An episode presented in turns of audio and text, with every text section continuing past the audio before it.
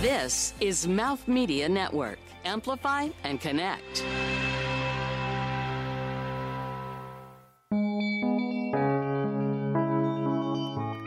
On One Woman Kitchen, we explore the vital notion that food has deep historic and emotional resonance.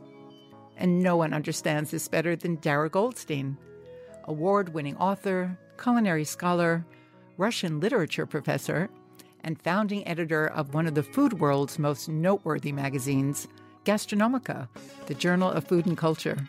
We celebrate together the publication of Darra's newest book, Beyond the North Wind Russia in Recipes and Lore, and share her remarkable journey to the far northern corners of Russia, to a land of culinary riches and extraordinary history. Coming up, you'll hear how rugelach and cabbage rolls inspired an unimagined career path, how geography and history shape a country's culinary traditions, how food can be a tool of peace building.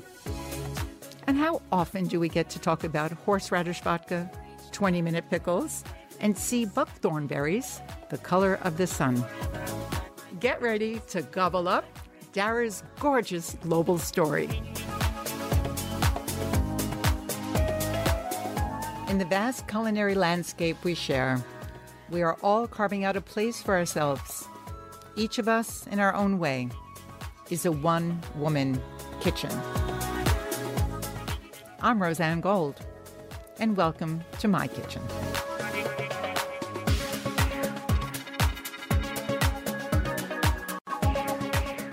Darra Goldstein, it is such a thrill to have you here today. It would be under any circumstance, but especially so right now, is because you have a new, gorgeous cookbook out called Beyond the North Wind Russia in Recipes and Lore. And you've written many cookbooks. You are an award winning cookbook author, a food and culinary scholar, you're a professor. Um, you are one of the coolest magazine editors who ever lived because you created a astonishing food magazine called Gastronomica. And I understand you have created yet another magazine called Cured. So we have a lot to talk about. Welcome. You have taken a deep dive into all things Russian for the last 50 years. It will be exciting to hear everything you have to say about Russia, but I do need a little bit of educating before we get started on your amazing career path. Tell us about Russia versus the Soviet Union. So, when we even talk about Russia, what are we really talking about? It's funny because I didn't go to Russia itself until 1993. Before that, I had always been going to the Soviet Union. So, in terms of location, it is the same place, although with some changes. But it was Russia until 1917. And then there was the Russian Revolution. And after the revolution, it became the Soviet Union, which is much more of a political entity. It was still Russia, but it was Soviet Russia. And then in 1991, uh, Soviet Union collapsed and it became Russia, the Russian Federation again. And all of the republics, which were independent countries that came under the Soviet thrall during the Soviet period became independent again. So now it is really just the Russian Federation, but that Russian Federation stretches from the Baltic Sea to the Pacific. So it's a huge landmass that straddles two continents, as a matter of fact, Europe and Asia. I am so glad I asked. and now I want to know how this all got started for you uh, and how one even conquers uh, understanding a cuisine of a landmass that covers two continents and is so vast. Well, this book is focused on, on one particular part of it, so I didn't embrace the entire country. But you have in the past in with, your, first, with your yeah, other books. My first yeah. book. Um, I think it it began with a question for me because my mother's parents. I hadn't met my grandfather; he died before I was born. But my grandmother used to stay with us when I was little, and she was from Belarus, which uh, is kind of like Russia. and a Russian Jew who left at the beginning of the 20th century because life was so hard. And she would never say anything about it. So I had a curiosity. And when I started college, I had studied a number of languages and I thought I'll study Russian. It's a different language group. And I'm very curious about this place that no one would tell me about. And I fell in love with the literature. It was just so astonishing and so rich and so deep. And the language was a struggle, I have to say. It's quite complex in terms of its grammar. But The- I persevered. Yes, Yes. It, it has six different cases and lots of different endings and very difficult verb forms, but it's quite beautiful and extraordinarily rich in its emotional vocabulary. Mm. And that was important to me. And I, especially because no one was talking to you in your childhood.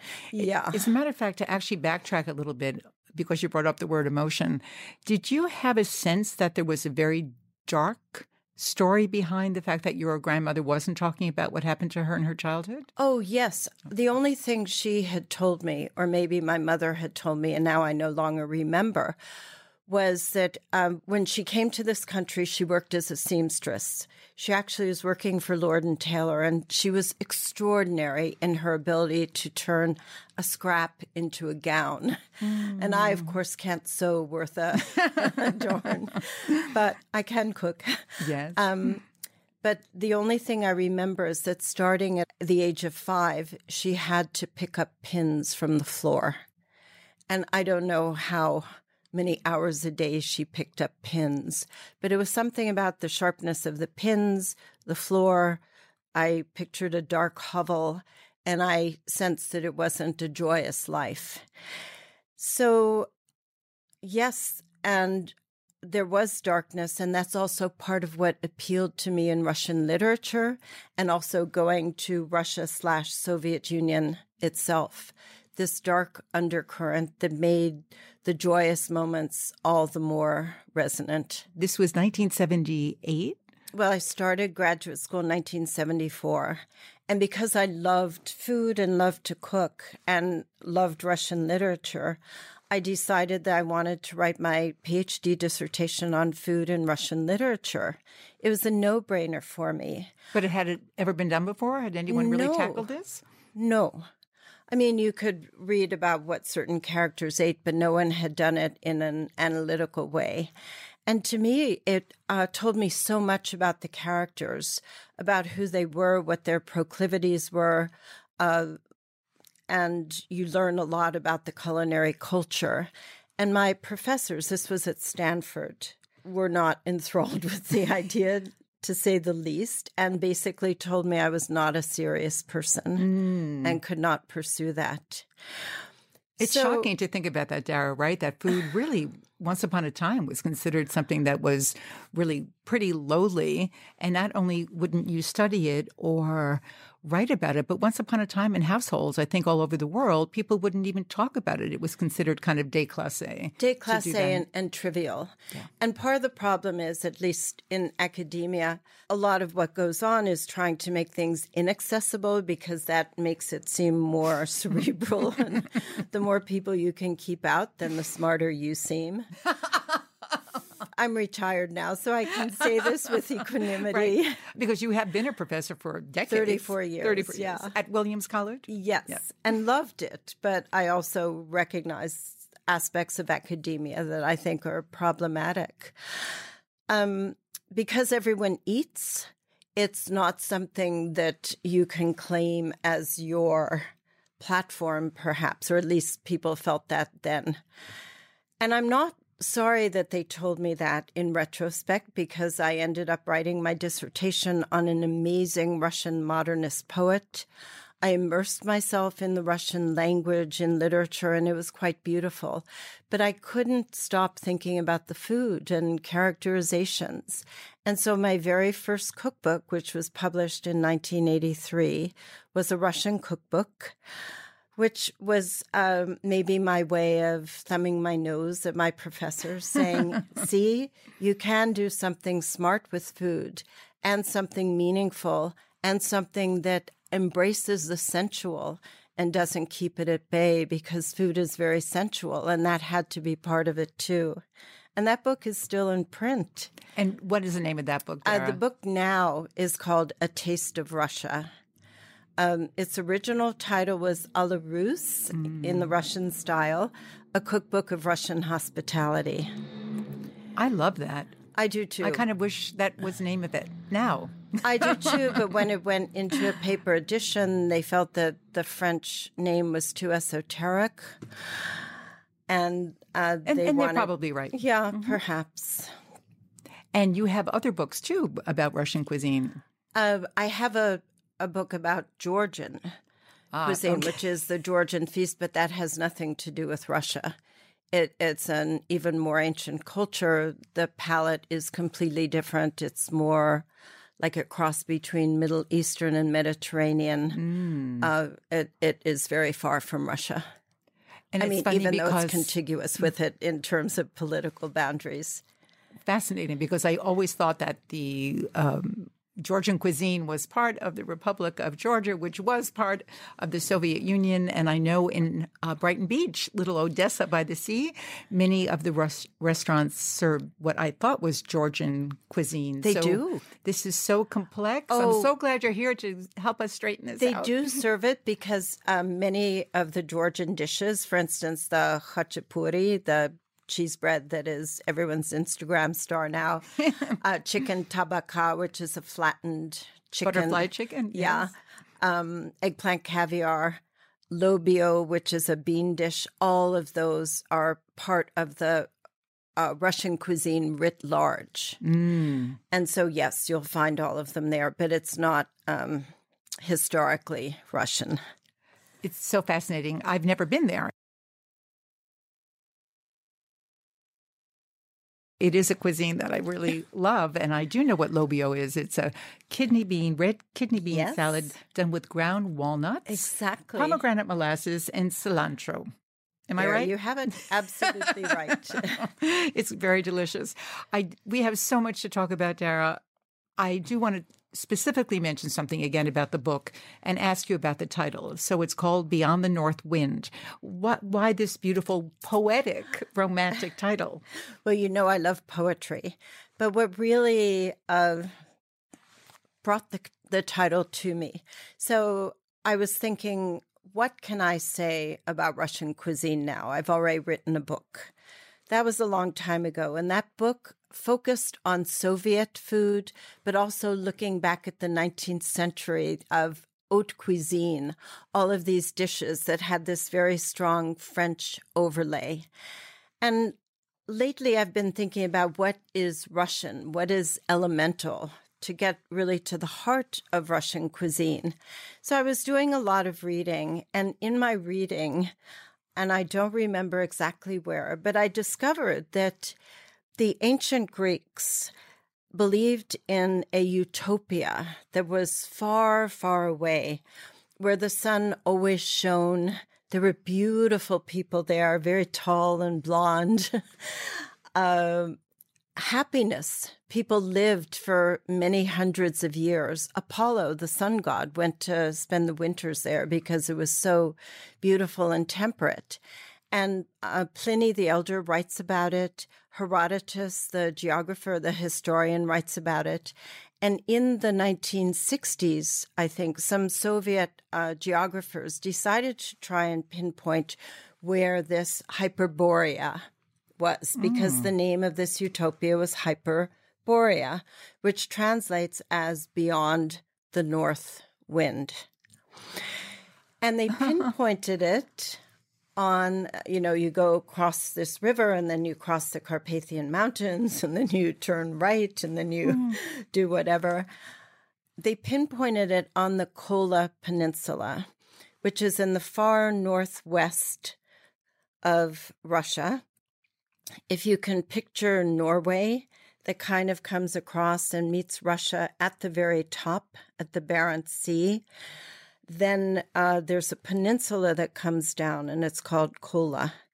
And suddenly um, my heart just started pounding because I felt like this had to be the place where it all happened. Hyperborea was posited as the place where it was the birthplace of technology and innovation. And a lot of the Russian sagas had these descriptions of towers where they had captured the sun and the stars and the moon. And it seemed like perhaps that was early astronomy. And then I started thinking about the etymology of the word kola. And it's very similar to an ancient Slavic root, which means circle. And that related to the sun. And I just started getting very excited and decided that's where I had to go to find the elemental Russian cuisine north of the Arctic Circle. This so, is extraordinary. So, my husband, who's game to travel with me and is a wonderful, wonderful companion and observer. And he's a professor as well. Uh, right? Uh, retired, but yes. Of uh, literature. Literature, English. what a couple yeah. you are.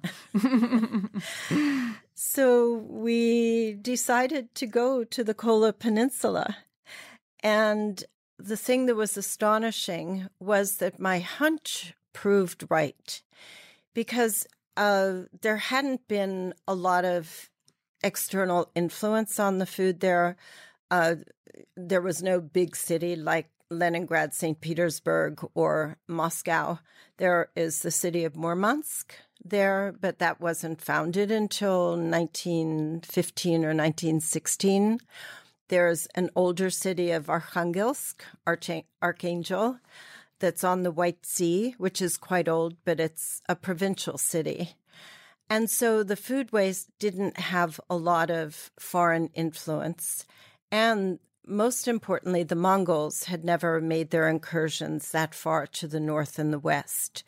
So there hadn't been the same exchange that had gone on further to the south in the more familiar part of Russia. And I was able to trace a lot of the dishes that I tasted in some of these small villages back to the medieval period in Russia based on manuscripts I had looked at.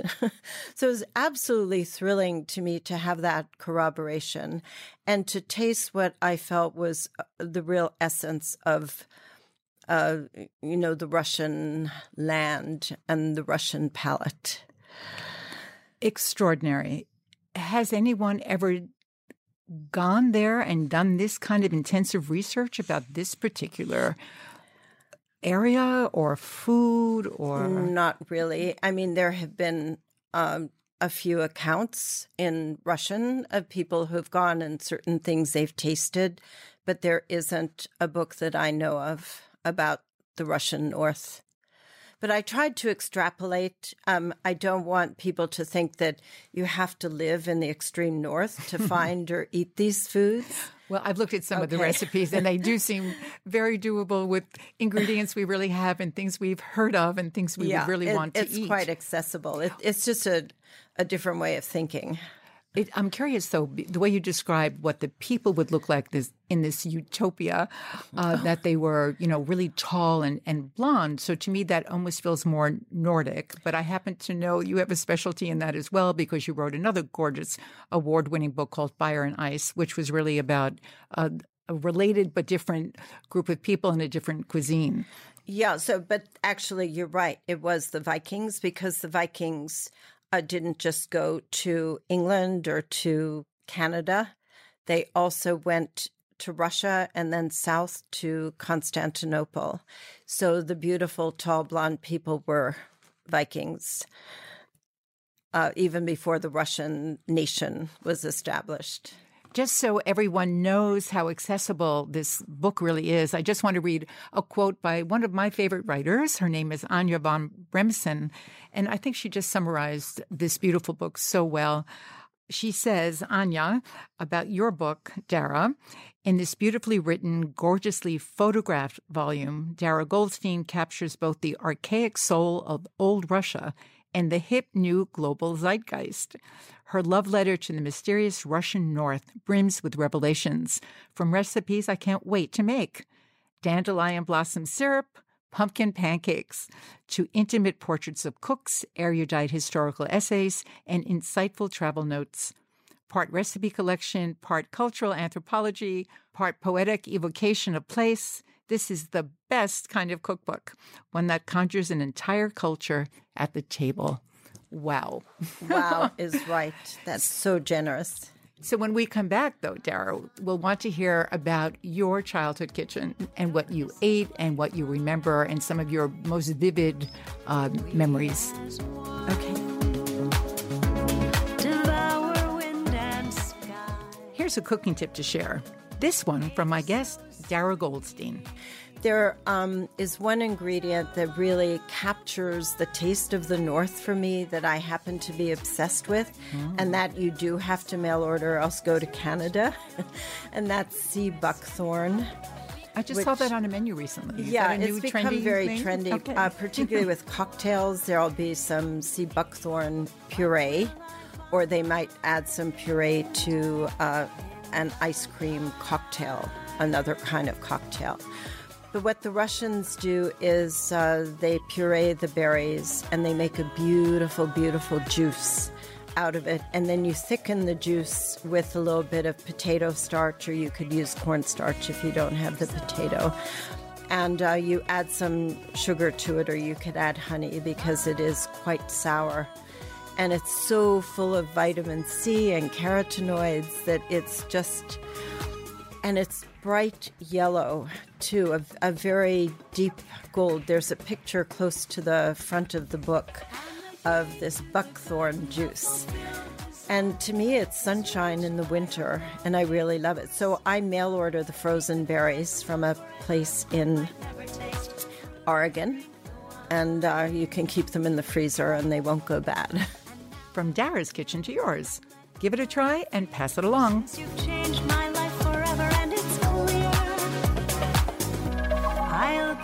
Myself. Darra, clearly food is such a huge part of who you are, what you think about, really informed you. But tell me about your childhood kitchen. Where did you grow up? Who was there? What were you eating? What were your, some of your most vivid food memories? I grew up in Pittsburgh, a Jewish family. Uh, one of my earliest memories was this grandmother I mentioned earlier who had been a seamstress, and she was also a wonderful baker. And I responded to the baking part of her expertise and not the needle part. uh, and she would come and visit. She didn't live with us, but I still remember the rugelach she made. So these uh, rolled pastry cookies that uh, she had with uh, raspberry jam and cinnamon. Mm. And just the mm. smell of those. She didn't roll them individually. Mm. She made like a sheet of rugelach, which is a more streamlined way to do them, and then cut them into bars. Uh, that's one of my earliest memories of food and smell and love and warmth and kitchen. My mother was a wonderful, wonderful cook. Uh, she did kind of classic Jewish cooking, mm-hmm. Ashkenazi cooking. She was always entering recipe contests without testing the recipes. she just was very creative and the the best or the worst one, I'm not sure which it is, but it was for uh, King Oscar sardines. My senior year of high school. She sent off a recipe for a sardine dip with cream cheese that sounded pretty disgusting to me. She won first prize. and the prize was a beautiful, beautiful pewter bowl, hand hammered with Viking ships on it, which I still have, oh and a hundred cans of King Oscar sardines. so I went off to college, and everyone else was getting care packages with brownies and chocolate chip cookies, and I was getting sardines. and honestly, unless they're fresh sardines, I have trouble with uh, sardines, even though I once loved them. I just had a few too many. There was something kind of prophetic about this. It's really funny. I was going to ask you about your grandmother's rugelach.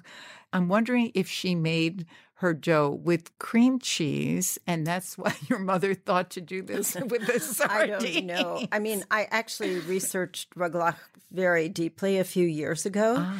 because I was asked to give a presentation at. There's this organization for Jewish learning called Limmud that is uh, all over the world, and the branch in Helsinki asked me to come and speak about rugelach So I had to do a deep dive into it and Ah. discovered that it was not made with cream cheese until late 1940s, early 1950s, and it was all uh, a Philadelphia cream cheese marketing campaign, and they had a recipe for it with cream cheese, and that's when it first took off. Darra, that's a riot. It's just amazing. In fact, so much of what we eat and the recipes that we think are part of Americana or whatever culture really are devised by food companies, and that's really true. This has history going back to the old country, but it, it was made more with a, uh, you know, more of a pastry dough without the cream cheese. Uh, was it a yeast dough of any kind, or maybe even possibly In the past, it was a it yeast was dough. it started Yeah. out that way. Oh, that's so so interesting. so that's a very vivid uh, memory for you, and the smell of butter, uh, raspberry. The kitchen for you was a place of joy and family and ritual and holiday and. But I have a feeling when you thought about your career, you probably didn't think it was going to be anything about food at all. Oh, not at all. What what were you destined to do at the time? Well, I was a hippie. I just wanted to stay in California and read poetry. And I had, when I had studied at University of Helsinki, I learned to weave, and I was very interested in weaving. So I was just going to read poetry and weave and be barefoot with long flowing hair in California. Who did you have in mind? Was did you have kind of a hero or a role model? Or was it Oh, I I should have, but this was your this was your journey? This was your image of yourself. it's You mentioned um, really taking a deep dive into a Russian poet, and your thesis was about his work. Who, Yes. who was it? His name is Nikolai Zabolotsky, and he was really the last Russian futurist. He was put into the labor camps. Um, part of what, and this is what is so beautiful about my life, I think. When I went to the Soviet Union to research his work in the archives, I knew that he had spent time in Georgia which was then the Soviet Republic of Georgia that we were talking about earlier. Um, he had been a translator of Georgian poetry, not because he knew Georgian, but line by line translations, and then he turned into beautiful Russian verse.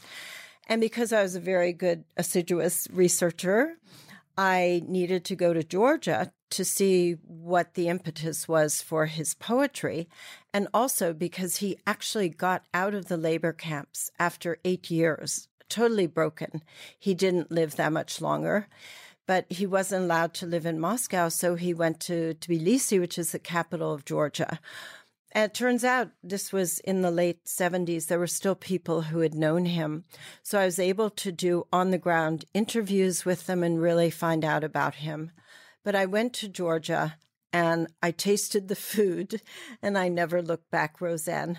I was so blown away by this extraordinary cuisine that was so different from anything I'd ever tasted that I decided I needed to write another cookbook. And that became my second one, The Georgian Feast. And then I was immersed in food and the cookbooks followed. But because I was, uh, as my career, a professor, I wanted to wed that uh, really, as I said, sensual, the practical aspect of my life that was so important to me, making food and sharing with it, sharing it with others, and uh, communicating with people through food, but also doing what is considered more intellectual work, even though I find the writing cookbooks is highly intellectual. Well, yours certainly are, with the most dreamy, delicious recipes, and um, I will definitely want to hear. We all will what some of your favorite recipes in this particular book are, Darra. But that really leads us right to the question of how you created Gastronomica, which was considered maybe the first, definitely the best magazine that meshed, to use your word, uh, or the intersection of food and culture. How does one start a magazine? Well, I just I I needed to save my soul. Basically, I had these two lives. I was the professor and then I was the food writer and both were very rich lives, but they and you were, were a wife disparate. and a mother too. Yes, right. that Okay, all of these and that was all. That was extremely important. But I wanted to bring everything together, and I think the catalyst was I published an article in the mid '90s. This enormous discovery I had made about. Do you know the great 19th century French chef Carême? Oh, of course. So he had created these pièces montées, which are sculptures out of uh, sugar paste or marzipan or a very uh, stiff dough that decorated the table. And it turns out that he had also cooked for Tsar Alexander I during the Napoleonic Wars, and he was invited to go to Russia. So I thought, oh, Carême, food, uh, pièce montée, art, Russia. I have to look into this. And it turned out that he got to Russia. The Tsar was not at the dock to meet the great French chef. and he was so offended that he decided to go back to France. But the next boat wasn't leaving for 10 days. So he wandered around this extraordinary city of St. Petersburg, which is gorgeous, but he felt it wasn't vertical enough for an empire. Um, he didn't know it was built on a swamp. There was a reason that the buildings were not phallic, shall I say. So he made all these sketches for monuments for St. Petersburg, and I found his original drawings, compared them to the pièce montée. It was some of the most exciting research I ever did. I published the article in the Slavonic and East European Review or Journal, I can't remember, out of London. And I swear, five people read it, and they weren't the people who would have been so excited. And I thought there must be other people like me who are writing uh, these amazing about these amazing discoveries, and they don't have a place to share it or to talk with other people. And that's when it occurred to me that I had to create that place. So, from this extraordinary magazine, I believe it led you to another field that has actually a, name now called cultural diplomacy, that you see food as a tool of uh, peace building and and uh, bringing people together, literally at the table. Tell me a little bit about that.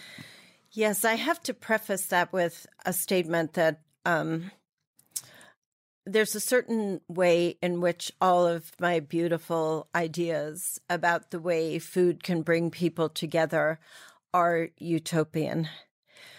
It can happen on individual levels, but in order for there really to be peace, you have to have governments behind it. You can have a lot of grassroots activism. You can have people working together to mitigate the terrible things that are going on um, on the political level. But until there is a, a a sea change, or maybe that's a bad metaphor these days, um, in, until there's profound change at the political level, uh, food will not save the world in terms of getting people to talk to each other. That said, in small ways, it's really important. If you think about the English word companion, so where does it come from? It means uh, the Latin root is with bread. And once you have broken bread with someone, you become, you have shared something very deep. And so you're not just people standing next to each other, you are companions, you, you have a bond. If you think about the more abstract word commensality, which we don't really use in everyday language, but that also is Latin co together and mensa means table. So it's coming together around the table. And in many cultures, Arabic, I think, um, primarily, once you have eaten with someone, that person can no longer be your enemy. You have shared something very profound. So I was involved with the Council of Europe for a while, working on a project to um, promote ways to use food as a tool for tolerance and diversity. And it was a wonderful undertaking. It was a small international team. And we really felt that we had come together. But then when I tried to make things happen on the ground, and this was in Israel, working with a young Druze sociologist, and we, because he was a sociologist, he set up all kinds of um, data quantifiable ways of uh, assessing what happened when you bring people together and then is there any lasting effect. And we had these beautiful gatherings usually with women and children because they're open to that kind of discussion and that kind of exploration but then it couldn't move beyond that mm. so uh, I think throughout the world, there are a lot of people using food as this way of bridging difference. But food also, as you know, creates difference. I mean, it, it's this amazing medium because, uh, you know, that uh, over quoted quote, uh, tell me what you eat and I'll tell you who you are. Um, but it can also be turned against you. You don't eat that you're strange, or you eat frog's legs. That's why the French were called frogs. Um, I didn't know that. Either. Grits, you know, mm. a, as a derogatory term for people in the South. Beautiful, beautiful grits, one of my favorite foods. But uh, kraut, you know, the Germans, there are so many of these terms that um, define otherness in terms of what we ingest, and they can be used in loving ways or else in really negative ways. Let's not give up on your gorgeous hope and dream and the work you've already done in this in this arena. Really, Darra, I think that's so fantastic. When we come back, we're going to hear about some of the delicious recipes in your book, your legacy recipe, and what's meaningful to you now.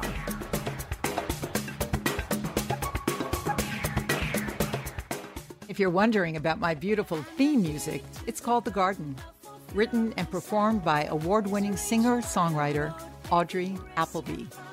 Follow me on Instagram at Rozanne Gold and check out everything I'm up to on my website at rozannegold.com. Darra, I know I described you wearing many hats at the beginning of the show. I'm a little curious how you think of yourself right now and how you would ID yourself. Oh dear. Getting to the core of my identity. I'm still working on that, Rozanne. I have so many interests, and I feel as though I don't want to have one set identity because that might lock me into something that would keep me from seeing something else that might be out there. So I know it sounds as though I'm evading the question. Not at all. But um, I, I'm a food writer. I'm a lapsed professor, but neither of those um, really says who I am in my heart. Mm. Um, I'm yeah, not I think sure. You're sharing the idea of possibility and when you're curious and interested, you can. And I think women are really very good at this. Um, in process of reshaping, growing, stretching, and seeing what's out there in the world and wanting to make a difference. Darra, tell me about some of your favorite recipes in Beyond the North Wind. There's so many good recipes in here. One of the glories of the Russian kitchen is pies. And when we think of pies in America, we tend to think of sweet. And there are certainly sweet pies in Russia, but there the best pies are savory. And they make them in so many different sizes and shapes and different kinds of dough. And one of my absolute favorites in the book is called kulibyaka. It has been a appropriated, shall I say, or adapted into French cuisine in the 19th century as coulibyac, something very refined with puff pastry, or sometimes you see with brioche. But the one that I have in the book has a very tender rye dough. And inside the classic coulibyac is a, elongated, so it's sort of a long oval. It has many, many layers. And the the really traditional one, you put a layer of blini, which are pancakes. Inside the dough? Yes, so that the dough doesn't get soggy. And then you have a layer of uh, cooked buckwheat groats, or you can use rice. In the past, they used viziga, which is the dried backbone of sturgeon, which is not available any longer, but that helped everything to bind a bit. You have a layer of mushrooms that I'm starting to salivate. I'm sorry. Me too. Mushrooms that are uh, sauteed in butter with um onions and dill, and you have those layers. And then you have a layer of salmon, and it would have been sturgeon, but I tend to use halibut. And then you reverse those layers and you wrap it all up in the dough and you bake it. And at the end, you cut a hole in the top and you pour in a little bit of, of fish broth or butter just to make sure it's not dry. And you slice it and you see these beautiful layers. So I have a very simplified one in here. the one that I had in my first cookbook took me an entire day to make because I was very into showing that I could do things in the authentic way, whatever authentic means. This is equally authentic. It's just the way I cook now is much more simple. And you, well, obviously, you do feel that uh, every home cook could make that, and Oh, that was part of the goal of your book to Yes. share these flavors in doable ways. I don't, there's only uh, maybe one recipe in the book, or possibly two, that are complicated and rather laborious, and they're worth it. But everything else is um, almost a la minute because that's how I like to cook these days. And were there challenges in terms of getting some of the ingredients? When you even say rye flour, my husband makes all of our bread at home, and he always has to uh, really search for the rye flour. So, would you say that most of the ingredients, if you wanted to cook your way through this book, which I definitely want to do, uh, there the ingredients are pretty readily available? Almost all of them are. I mean, I live in the Berkshires and we have a, it's a grocery wasteland there. so that is hard for me. I hate the idea of mail ordering ingredients. It goes against the grain. But uh, you can mail order things, or in New York, you'll be able to find just about everything. What would you say would be your legacy recipe? You mentioned quite a few. It could be the coulibyac, it could be your grandmother's rugelach, it could be your mother's cabbage rolls, but maybe there's something of your very own you'd like to share. There is, and uh, tell me if you need something that is not liquid. No, it can be I liquid. compare something with the liquid, but honestly, whenever I serve this to people, I serve it all the time.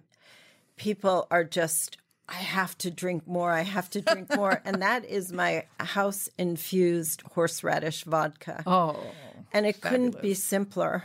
You just take a bottle of good quality. So you can use uh, Stolichnaya or you can use Russian Standard. You can use Tito's. It doesn't have to be Russian. But take a 750 milliliter bottle, uh, pour it out into another container that has a, a, a not such a narrow neck. And to that, add um, about two and a half or three ounces of fresh peeled horseradish that you've cut into a few chunks. Drop the horseradish into the vodka and let it infuse at room temperature, covered, for 12 hours, uh, 24, uh, well, usually 24 to 48 hours. It depends on how potent the horseradish is.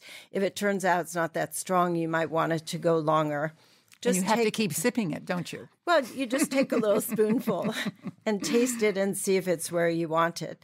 Then take the horseradish out, um, put it through a funnel back into the original bottle, stick it in the freezer, and it's truly divine.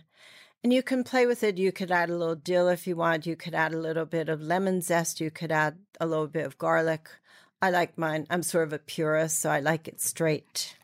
And you serve a little zakuski with this? These I are little do. Russian tapas, I think. Yes. yeah. And one of the easiest recipes in the book is also a go to recipe is just for 20 minute pickles.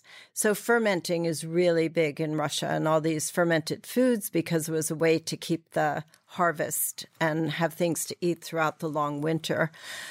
Uh, these pickles are made in 20 minutes. Incredible. You just take uh, three of the little Persian cucumbers, you know, the mini ones, cut each one into quarters, put it into a Ziploc bag, add, I know, modern life. that life. recipe is going to sell this book. That's yeah, wonderful. the Russians weren't doing that back in the 12th century. but um, you add, uh, I don't know, three or four cloves of garlic that you've minced, about two tablespoons of minced fresh dill, three quarters of a teaspoon of salt, and most important of all, one tablespoon of vodka. And you put it into the bag, seal the bag, sort of massage it, just so that the garlic and dill and salt are distributed. Leave it on the counter for 20 minutes. Put it in the refrigerator to chill for 20 minutes, and you have amazing pickles. And this goes with the vodka. It goes brilliantly with the vodka, and you don't have that vinegary taste that other pickles have. Darren, that sounds so delicious. a very quick question. Um, I go to a restaurant called the Russian Samovar a lot, and um, in, it's in the theater district. And they don't have it anymore because I believe we were told it's not legal. They can't have it, but there was a flavored vodka. They have maybe 20 different kinds, but it was made with uh, buffalo grass. Yes. Do you know anything about that? Yeah, um, so that tends to be more in the south of Russia because it's a a, a native grass that uh, it's the zu- zubrovka that grows in the steppe, and it has a really um, vegetal herbal smell. And they say it's not legal anymore. Yeah, I don't, or they just can't get it. I'm not sure. Oh, let me see what I can do for you. yeah, I would be really curious about that. That's, Okay. that would be really I love that helpful. too. Um, so many people are are in love with the food world, and it's one of the reasons we're doing the show because it has so many facets. And when I asked you how you wanted to ID yourself, I mean, professor, food writer, magazine editor, but you you've also been a consultant. This has also led you to consult for the Russian Tea Room and also that wonderful Russian restaurant in New York called Firebird. So, what do you impart consciously to your daughter?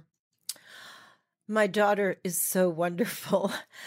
I used to, she just turned 29. I used to worry because she seemed to have turned her back on the kitchen. I mean, she would make chocolate chip cookies or she'd make a few cupcakes, but mostly she didn't want to be in there. And I realized that was me being probably controlling or claiming it too much as my space. But, uh, you know, she went off to college and then she lived abroad for seven years. And she came back one summer. What was the year that uh, Julie and Julia came out, the film? Mm. It was four years year. ago or Yeah. so, not that long ago. And she was home for a few weeks, and we all went to see the movie, which I didn't love, um, maybe because I had known Julia, but she adored it. And she came home and she said, I'm taking over. And she took out my mother's copy of Mastering the Art of French Cooking. And she created menus starting on Friday night, Saturday morning, Saturday night, Sunday morning, very complicated things. And she just went and she made them all and she made them brilliantly. Because, and I said, Where did this come from? I didn't know you could cook. And she just looked at me, Mom, I've been observing you. So even though I didn't work with her so much in the kitchen, she was there with me. And now she's an absolutely brilliant baker, which is what she loves. I mean, she's a great cook, but she loves to bake. And uh, yeah, so I think that it's possible to transmit things uh, if you feel love for something, even if it's not completely apparent as you're doing it. Mothers beware, right? In the, in the best way possible. You're being watched. Yes. Darra, one question I ask all my guests What does one woman kitchen mean to you? I hadn't thought about that.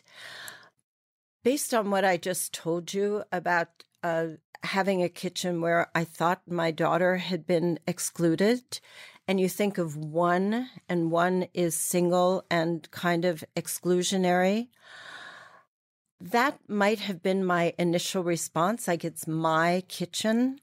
But then if I think about what I do in my life and I think about how wide ranging our conversation was, I actually think that one is the starting point. The one is the place where it begins, but one only becomes meaningful when it becomes two or when it becomes more. It's the beginning, and it's definitely not the end. It's Genesis. That's what's coming to mind when you speak too, like the divine spark. Yeah. Wow, so beautiful. Darra, thank you so much. Good luck with Beyond the North Wind. I know it's just coming out now. It's so exciting to be able to talk to you about it as it's starting its journey. Thank you, Darra, and thanks to all of you for listening to Darra and me in my kitchen. I'm Rozanne Gold. One Woman Kitchen is produced by Mouth Media Network. Follow me on Instagram at Rozanne Gold and check out everything I'm up to on my website at rozannegold.com. Thank you for listening.